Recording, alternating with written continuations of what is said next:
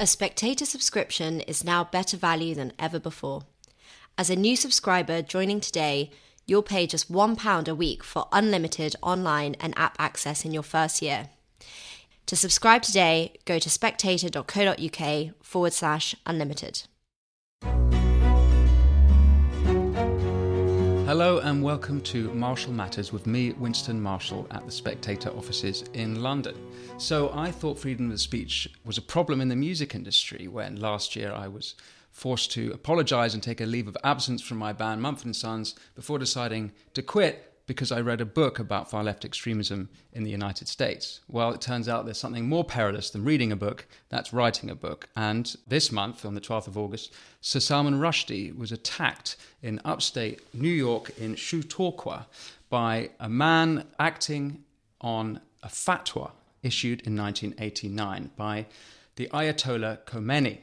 The satanic verses, which Salman Rushdie published in 1988, turned Salman into, I guess, the lightning rod of the fault line between what Samuel Huntington used to call, or called rather, the clash of civilizations. So today, to speak with me about Sir Salman Rushdie, the Satanic Verses, and what's happened, is Canadian human rights activist Yasmin Mohammed, who in 2019 published her, in my opinion, very brave book, Unveiled How Western Liberals Empower Radical Islam. Yasmin, thank you so much for joining me today. Thank you so much for having me here today. It's my pleasure and honor. And it's, it's great to see you again. We met in 2019 just as you were, I think, just published your book. Mm-hmm. I'd love to get into that, but let's talk first about Salman Rushdie and the Satanic Verses. What is so offensive about the Satanic Verses? It doesn't take much to offend extremist Muslims. The most benign criticism is going to have them up in arms. I thought Salman Rushdie's book was actually quite benign. He could have dug a lot deeper, he could have said a lot more. I think it was a he's a poet. He loves words, he loves the artistry of writing and literature. And I think it was a beautifully written book. And it captures what was for him a personal experience. You know, he, he didn't even really go beyond that. He just talked about you know, you could see so many parallels with his own life and with his writing of this book because, you know, growing up Muslim, you are afraid to have certain thoughts and you are afraid to say certain things because of the reactions that are going to happen. But then once you do do those things, once you do say those things, once you don't follow the rules exactly as they are prescribed to you, as we all must obey, and you sort of secretly take a step out of line and you realize nothing's happened. There is no higher power that is there that is pushing me back and punishing me for eating a ham sandwich or or whatever the you know the edict was. And so for him to to question if these verses came from a god to question, you know, the person who was claiming that these verses came from a God, I think is a very basic question that a lot of us have grappled with. And a lot of us have realized that indeed, no. But, you know, you, you say they're benign, but your implication there and what you've just said is that when, as Rushdie was exploring these topics that were taboo topics within Islam, he must have known then it was not a benign act to discuss them further and really go into the specific, most controversial aspects of Muhammad's life. Now, the satanic verses themselves, the actual satanic verses that they refer to, can you tell us about what that specific part of Islam is? What's the story behind? I'll get this wrong, but Muhammad was supposed to have been told some sort of verses that weren't actually the word of Allah, and this implies his fallibility because he thought it was and wrote it. What's the story? So the story is that he is an illiterate goat herder and he is in a cave and he's fasting and staying solitarily in a cave. This is the Islamic story, not the story from the satanic verses. This is the story that we're told growing up Muslim. Yes. And he's in this cave and he starts to hallucinate. Of course, they don't tell us he's hallucinating. They say that he starts to have a vision that an angel comes to him and the angel tells him, read. And he says, I cannot read, I'm illiterate. And then he says, read, read in the, you know, in the name of your God and blah, blah, blah. So essentially, this Jibril, this angel, is acting as the conduit.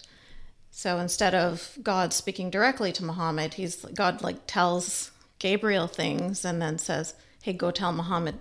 And so then he comes down and he tells Muhammad, you know, Allah says XYZ. And so then Muhammad at that point, because he's illiterate, he has to tell a scribe, and then the scribe has to write it down. So it's the age old game of telephone, you know. And what happens when you've got that many different, you know, from Allah to Gabriel to Muhammad to the scribe, you know, it's natural to think, is this truly the word of God? you know, it's been through a lot of hands and things could have been misinterpreted or added or dropped out or changed in in that chain of events. But and Muhammad so, is supposed to be infallible, infallible, because he is the prophet. So that is cannot be the case if he if it is Yes, but any thinking so. human being even a Muslim, you you have those questions. You do think, okay, well, the Quran, first of all, wasn't even compiled until years after Muhammad's birth, or sorry, after his death. And so this is part of the what's happening now with reform Muslims. These are the questions that they're bringing up. Is you know how how sure can we be that this book is truly the word of God?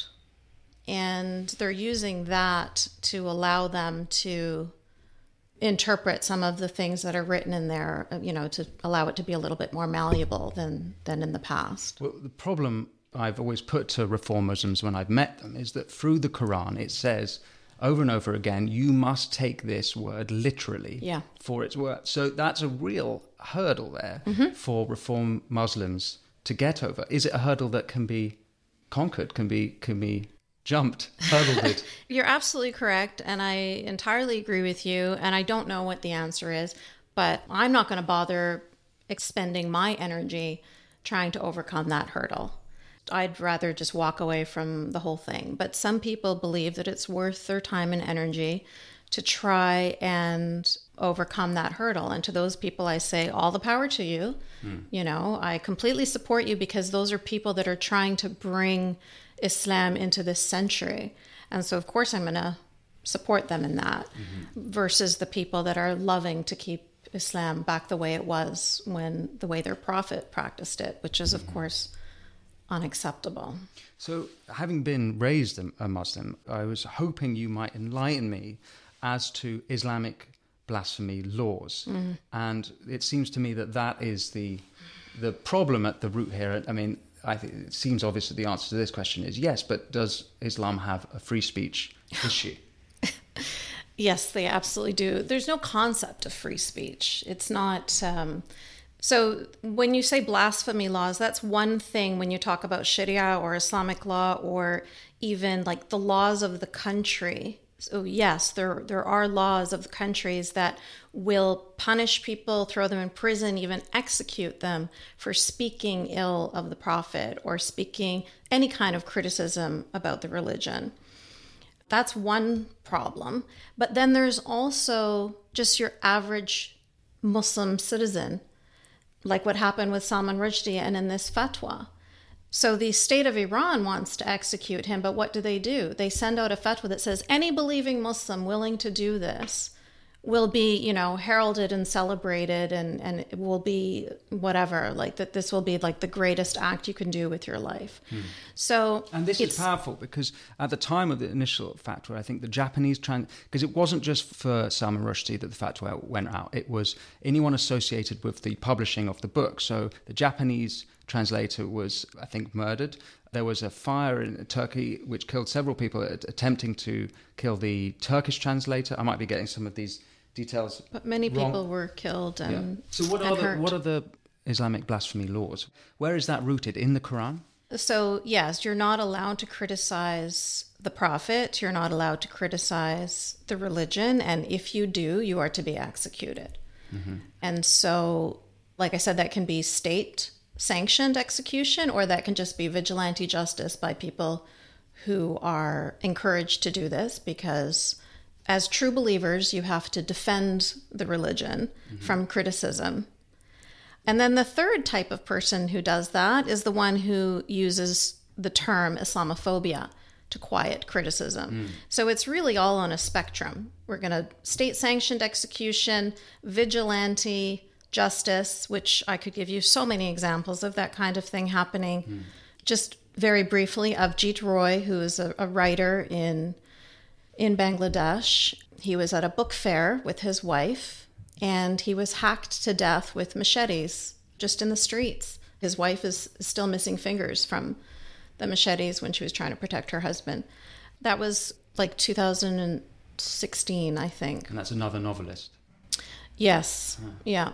You know, and a young student in Pakistan, he was, it was the most benign thing again. He talked about like, it was about Adam and Eve, and so are we all children of incest or something like that? And the fact that he would ask this question in his university classroom hmm. meant that when he got back to his dorm that day, there was a crowd of people waiting for him, and they beat him to death. Hmm. When his mother went to identify his body, she said, even kissing his hand, even his pinky finger bones were broken. Like every single bone in his body was broken because he dared to ask questions about this religion that should never be criticized. Hmm. So, yeah, it's absolute zero tolerance. You saw this with Charlie Hebdo.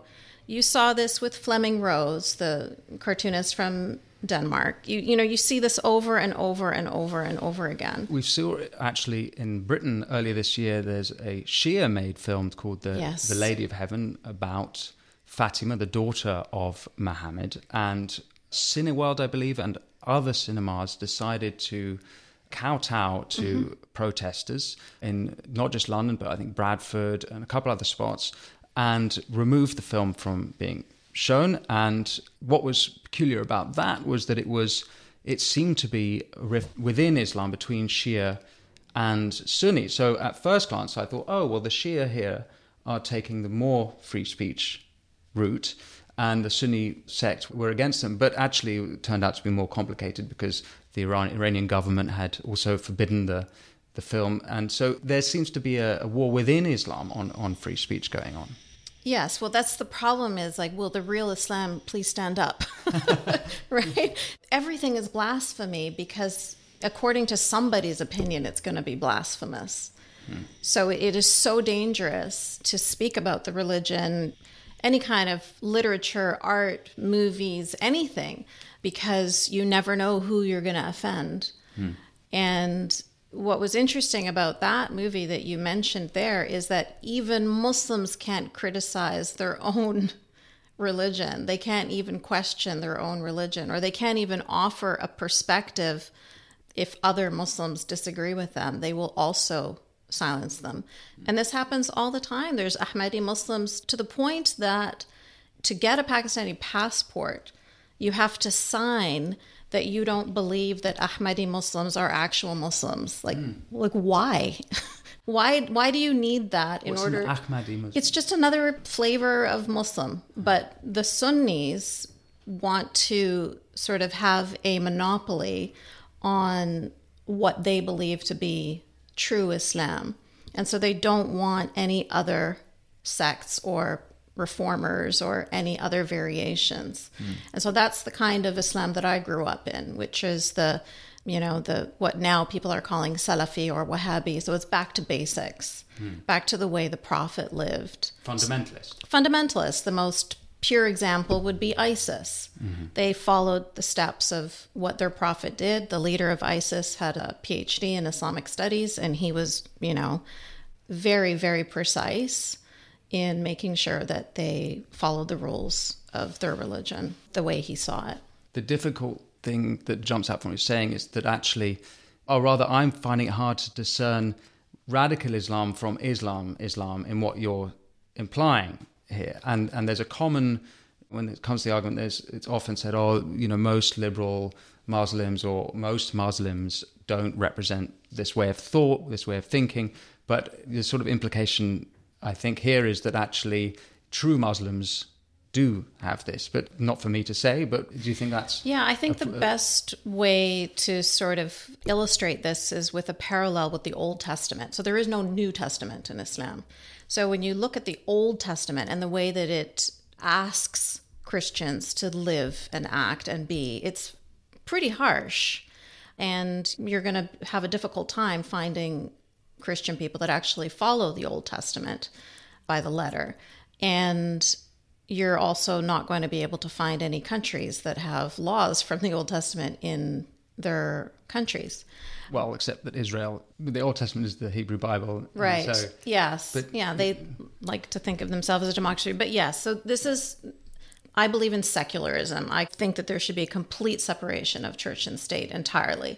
But what I'm trying to express is that even though there is scriptural evidence for acting a certain way or for being a certain way in the Old Testament, most Christians do not follow it and do not live that way. That is a truth because they're following the New Testament. But what happens with Islam is the Quran is like the Old Testament. That is the book that Muslims follow. So we kind of have to make a differentiation between Islam, the religion, and Muslims, the people, because the religion demands this. The religion says, uh, for example, that you know if you if you steal to cut off your right hand and your left foot or whatever their barbaric rules are. But that doesn't mean that most Muslims are actually following those specific rules.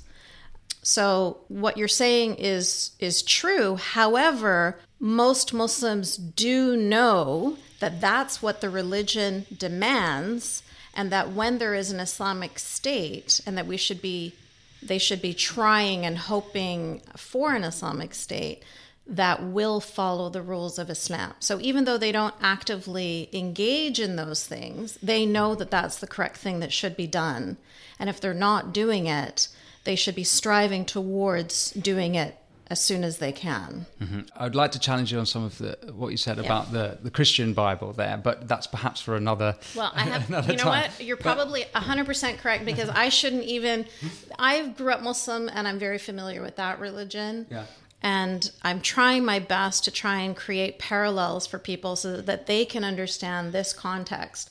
But in the same way that I'm fully, you know, versed in Islam, other people are fully versed in their own religions mm. and they're not fully versed in Islam. And so I guess we're both like kind of trying to reach out to each other and, and create those parallels as much as we can so that we can understand each other. Mm. But it's hard to do when this is your experience and this is your understanding and yours is completely different. And so we have to try and find a you know like i'm not i'm not familiar with christianity i'm not familiar with the bible i'm not familiar with you know other than just what i would know mainstream Uh, for another time. But uh, you published your book, as I said already, in 2019, Unveiled. Half of it, if my memory is correct, is autobiographical about Yep. how you escaped. I hope you don't mind me using that language. No, not at all. A, a forced marriage to a high-ranking member of Al Qaeda. Mm-hmm. For people who haven't read the book or who might be interested in reading the book, what what can you tell us about that story? I appreciate it's very personal, so perhaps listeners should just go and buy the book. But what can you tell us? So, like I mentioned, I grew up in a in a very, I guess, what would these days be considered fundamentalist or extremist household. You know, at the time, I just thought I was a regular Muslim. These were the all the Muslims around me were were the same. I was put In in Canada? In Canada, mm-hmm. yes. I was put in hijab at nine years old because that's the age. I went to Islamic schools and, you know, education was never valued. I knew that my whole purpose in this world was to marry young and make more babies, make more Muslims, to grow the ummah, to grow the community of Muslims, and, you know, to be a good wife and to learn how to obey and, and all that stuff but I was never really good at being subservient and conforming. I was always questioning and pushing. And so that was something that my mother and her husband tried to beat out of me. And they almost succeeded a few times. And eventually, what ended up happening was I was left in Egypt. My family all went back to Canada and they left me in Egypt. And my mom figured if I was in a Muslim majority country in an Islamic environment that there was very little trouble that I could get into because when I talk about me being problematic, I mean that I was attracted to things like freedom, liberalism, feminism, right? Like these were concepts that I was interested in. And I wanted to have non Muslim friends. I didn't think that they were all these evil people that were out to get me and wanted me dead. And so she figured if she left me there that I would straighten out or something.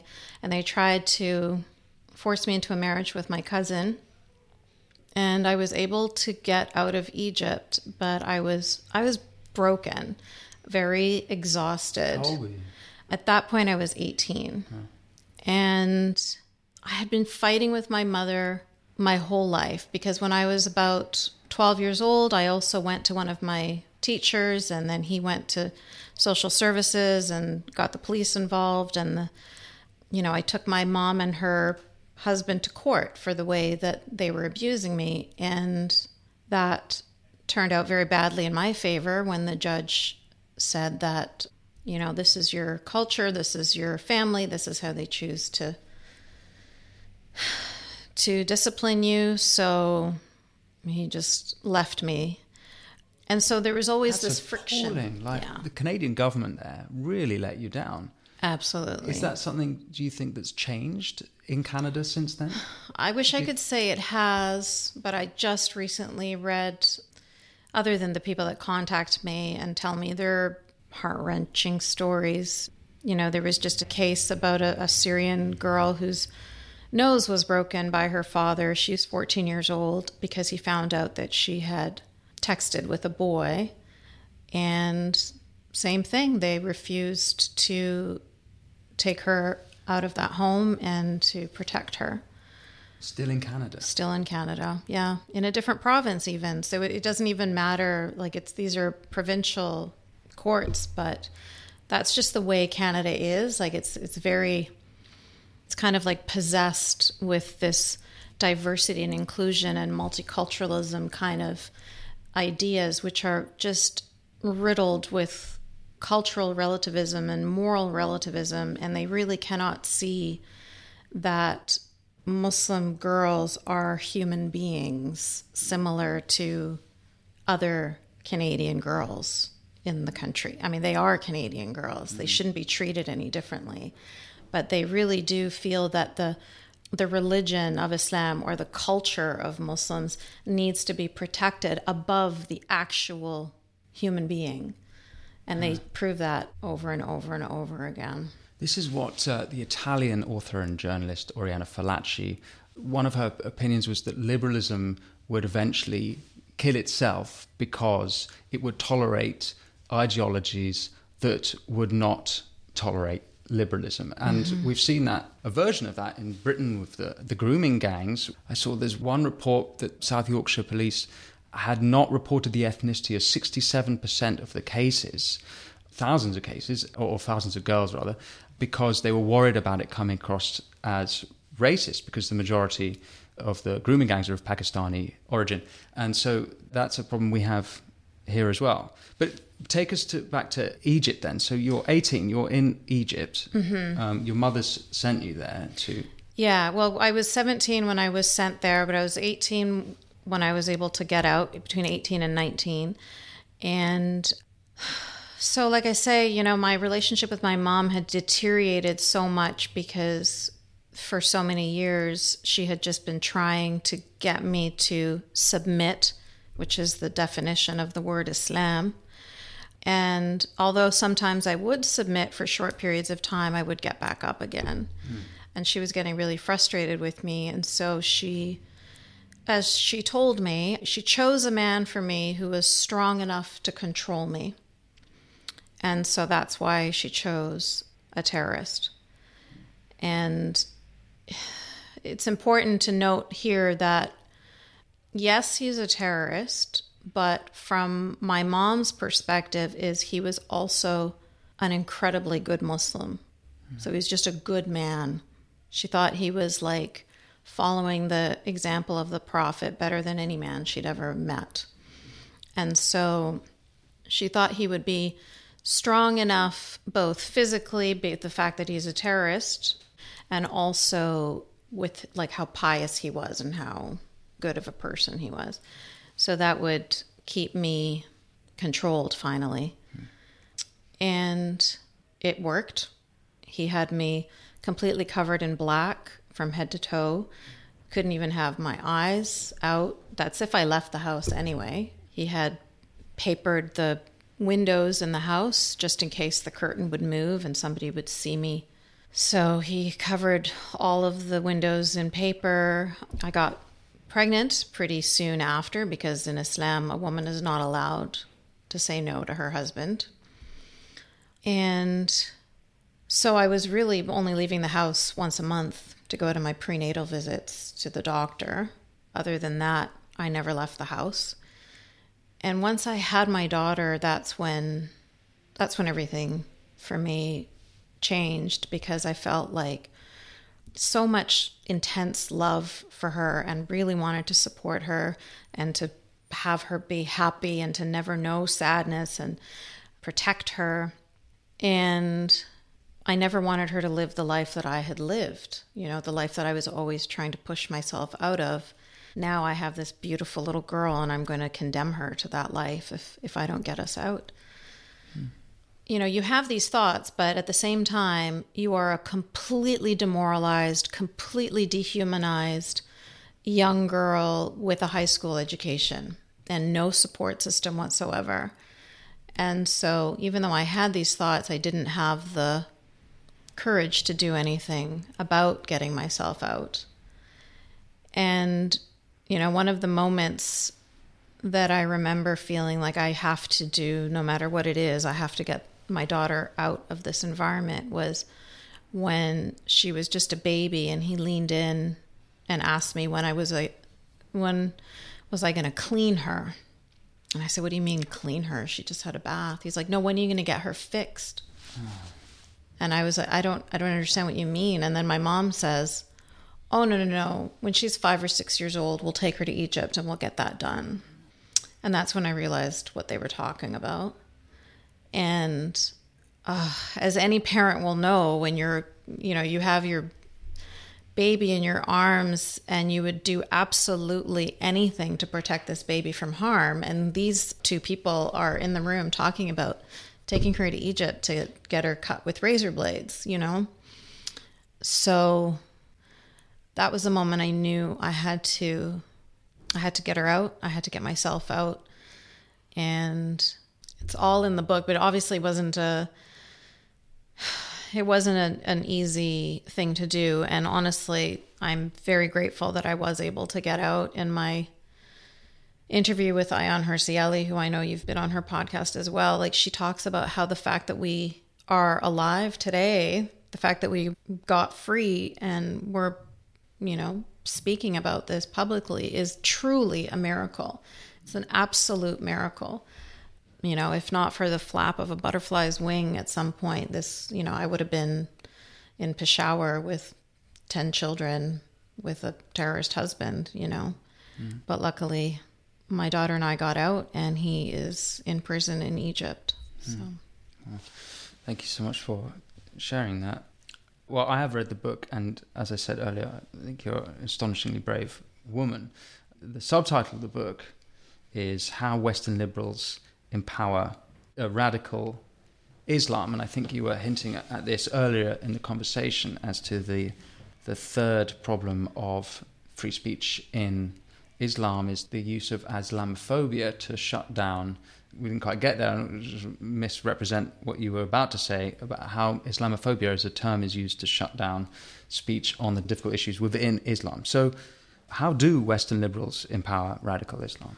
Well, I think even if we go back to your example of that Lady of Fatima movie, that's another perfect example. I give so many examples in my book, and unfortunately, new examples are being, you know, brought to light every single day. But for the the cinemas to capitulate to the mobs of people that were demanding that they stop filming or that they stop showing this film, when they capitulate to this mob of bullies, it empowers them to continue.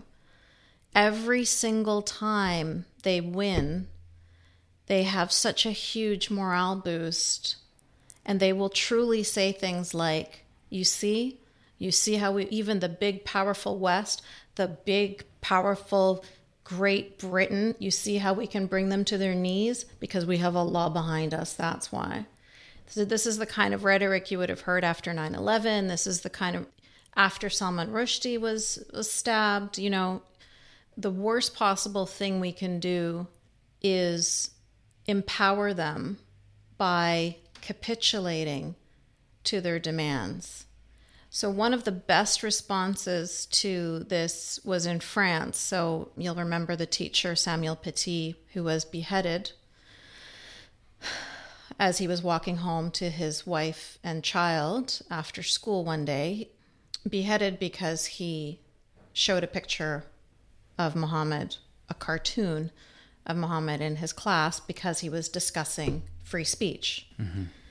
with his students. After that happened, there were quite a few cities around France that took those cartoons and they projected them on buildings. And I thought that was the most perfect response. Mm. If they try to silence you, this is actually a Salman Rushdie has a quote where he says, If they try to silence you, sing louder. Mm. And that's what we should have done. That's what we should do. Oh, are you upset about this movie being shown in this cinema? Okay, well, watch this. We're going to show it in even more cinemas. You're going to have to go around and protest in front of every single one of them. You cannot, you cannot capitulate to bullies. All they will do is just demand more and more and more and more and more until everything is as they want it to be. What they want is the exact opposite of what we want. So I like I mentioned before, there's no such thing as freedom of expression in Islam. There's no such thing as as freedom of speech. So that's what they're hoping. That's their end goal. Mm. And so every time we capitulate and we allow them to get their way with silencing us, whether it's with the word Islamophobia or whether it's getting movies taken down or whether it's people unwilling to, to share the, you know, cartoons of Charlie Hebdo or of Flemming Rose or even just to even use our voices to criticize the grooming gangs for mm. goodness sake. Journalists and politicians were all losing their jobs over that every single time we do that, we are empowering them more and more and more. Well, British listeners will be familiar with the Batley grammar yes. teacher case, and he has been well over a year now. And like the French teacher, he showed a picture. I believe it was the same Hebdo cartoon, but I might be getting that wrong. And he has been forced to go into hiding and he remains in hiding and terrified for his life. Mm-hmm. And there's not been much of a response of solidarity at all. In a way, it's you know a great shame. But let's say someone who's listening doesn't really understand the Islamophobia example. One way I, I describe it is, is a difference between being Islam is a set of ideas, but Muslims are people. So I would have a problem with people who are Muslim phobic, mm-hmm. but to criticize Islam isn't a problem to someone who doesn't understand the problem of the word Islamophobia, how would you articulate it? Well, it's exactly what you just said there. Like, it's a set of ideas. It's like communism, it's like Nazism, it's like any other set of ideas that somebody thinks that we should all be living. Mm. So, the fact that they're trying to stop people from criticizing a set of ideas, I mean, that's the most egregious you know it's it's against free speech mm-hmm. it's against free expression so the point is that we should be able and in fact we should criticize sets of ideas and the fact that people are trying to silence us from doing that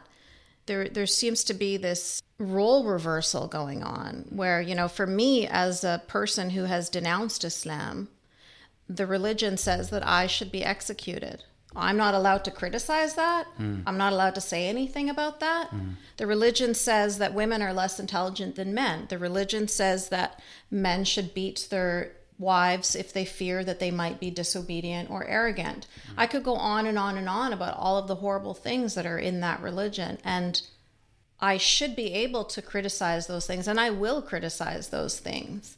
And the people that are trying to silence me from criticizing those things are the same people with the same thought processes as the people that are, you know, attacking Salman Rushdie or, or killing the, the Charlie Hebdo cartoonists. But instead of using bullets or knives, they're using these this term Islamophobia. It's just another way of scaring me into silence, where I'm going to be so afraid that somebody's going to call me a bigot or someone's going to call me a racist or somebody's going to call me an Islamophobe that I'll just go silent.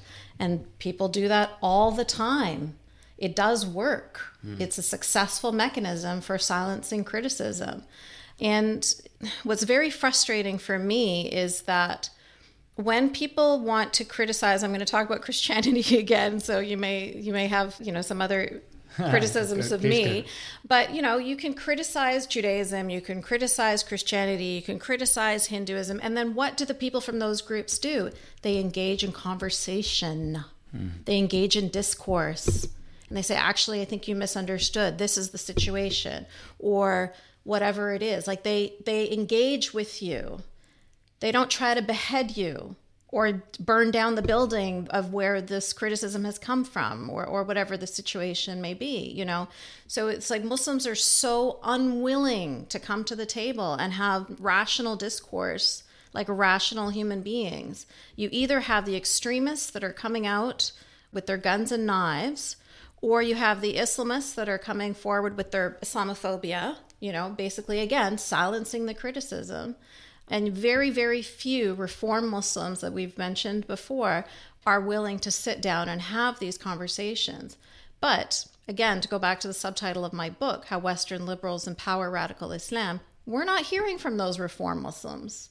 Those aren't the people that we're, we're you know, we're not having them on you know the BBC or CNN or, or whatever. We're not talking to them. We're not listening to what they have to say. Politicians don't care what they have to say because they are a minority within a minority, hmm. and they're more interested in the votes. What do most Muslims believe or think or you know, and that I think is the real tragedy here. I think that we need to be encouraging and empowering reform Muslims who, within their own religion, are trying to make changes.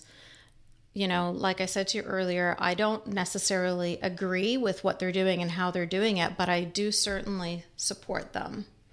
And I think that's what we need to be doing. We need to be supporting the progressive minded, you know, the feminists in the Muslim majority world I think that we need to be supporting people like the Batley Grammar School teacher, for example. There should have been like this huge solidarity that would show no, we are not going to be bullied. No, we are not going to capitulate to you. That's what we need to do.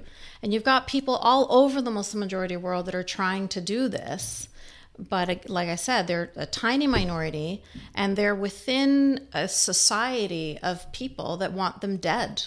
And so it's very difficult to hear their voices. So I feel like people that believe in Western values, people that believe in Enlightenment values, people that believe in important concepts like freedom of speech and, and freedom of expression, we should be linking hands with each other across the globe and supporting each other. But unfortunately, that's not what's happening. Instead, we're linking hands with terrorists in Afghanistan or you know, murderers in Saudi Arabia, and it's all, you know, just for political reasons. I understand that in the publishing of your book, Unveiled, you faced great difficulty. Can you tell us a little bit about that? Yeah, so I had a great agent here in the UK, and she sent my book out to many different publishers, and they all came back with the same response, and that, you know, always had something to do with Salman Rushdie.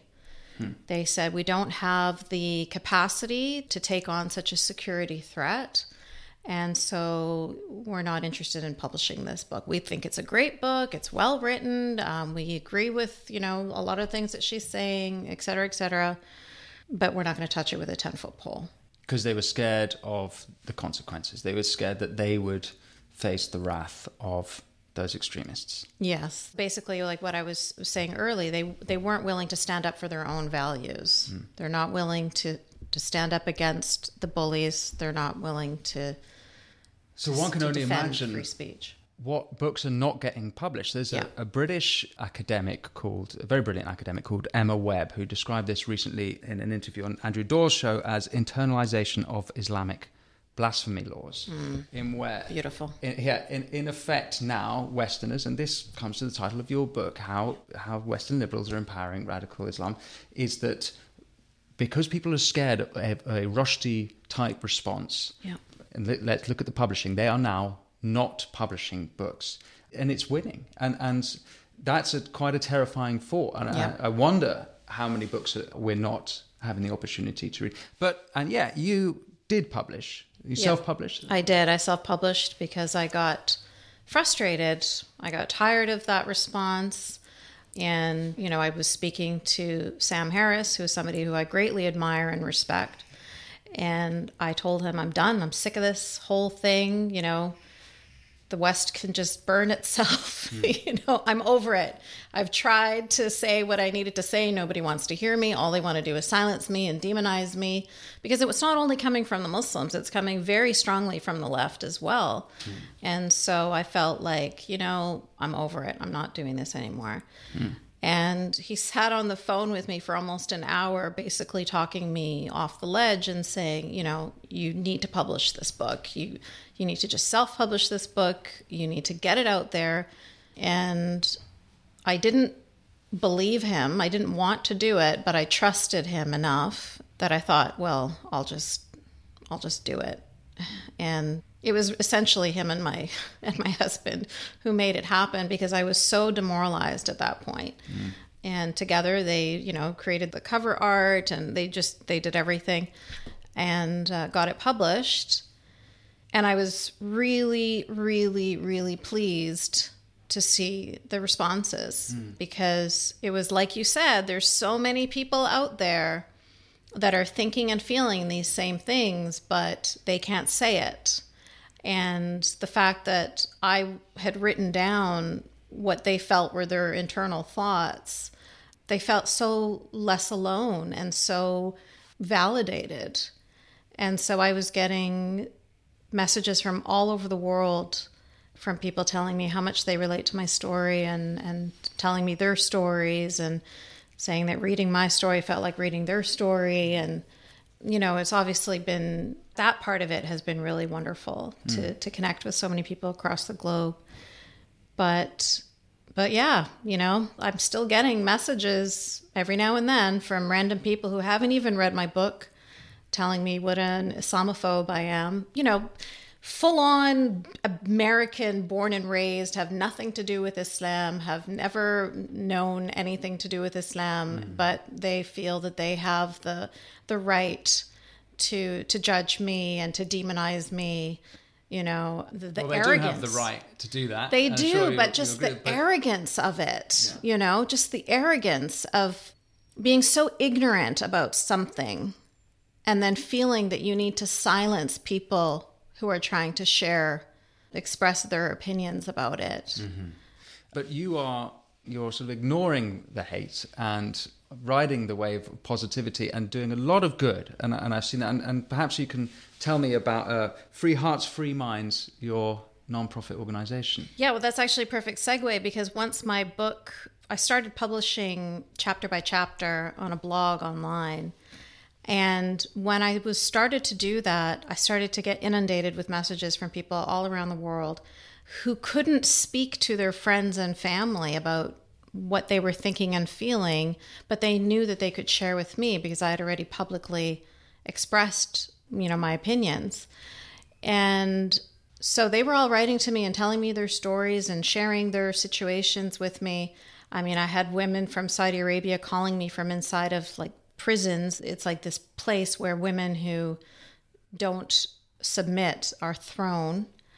I had this woman from Somalia calling me where her family members had found out that she didn't believe in Islam anymore and they had alerted Boko Haram, which are a terrorist group, and she had three days to, to recant and to say that she was a Muslim again before they were going to execute her. Just the most atrocious things. And people are reaching out to me And I'm like, I'm just a woman writing a blog. like, I don't have the power. I don't have a magic wand. Of course, I would do anything that I can to support anybody that I can, but I did not have the capacity to do so. And it broke me. I ended up falling in the darkest place I'd ever fallen in in my life. And I was suicidal. I was agoraphobic. I was having panic attacks. It was, it was so difficult. And that's when I came to the thought of developing this organization, Free Hearts, Free Minds, which offers the support that these people need, but it's through professionals, not me, because I was not capable of doing it. I was already raw anyway, because I was in the middle of writing my book, which brought up all sorts of things that I had buried for decades and that I never wanted to look at. And suddenly I was trying to examine them to write it into this book. So I was already in a really fragile state. So, what I do with Free Hearts, Free Minds is basically people know that they can trust me. And so they contact me looking for support. And then I can, at that point, refer them to therapists who can support them to overcome their religious trauma. And so we have uh, three therapists that work with us. Aisha, Jessica, and Joanna. And I could not be more grateful and more proud of the work that we do. We have the most amazing team of people, and we have a really, really, you know, just it's like the light in a dark tunnel. It's eight sessions of group support where they not only have an opportunity to work through their religious trauma, but they have an opportunity to find community again, mm. which is what you lose when you're ostracized and excommunicated and fearing for your life. So, yeah, so I'm incredibly proud of my organization, Free Hearts, Free Minds, and it allows me to feel like I'm doing something positive in the tsunami of negatives that are constantly unfolding. You certainly are. That's absolutely wonderful and, and very inspiring to hear. Yasmine Mohammed, thank you so much for sharing your story and speaking with me today. It's been fascinating. Thank you so much. It was my pleasure.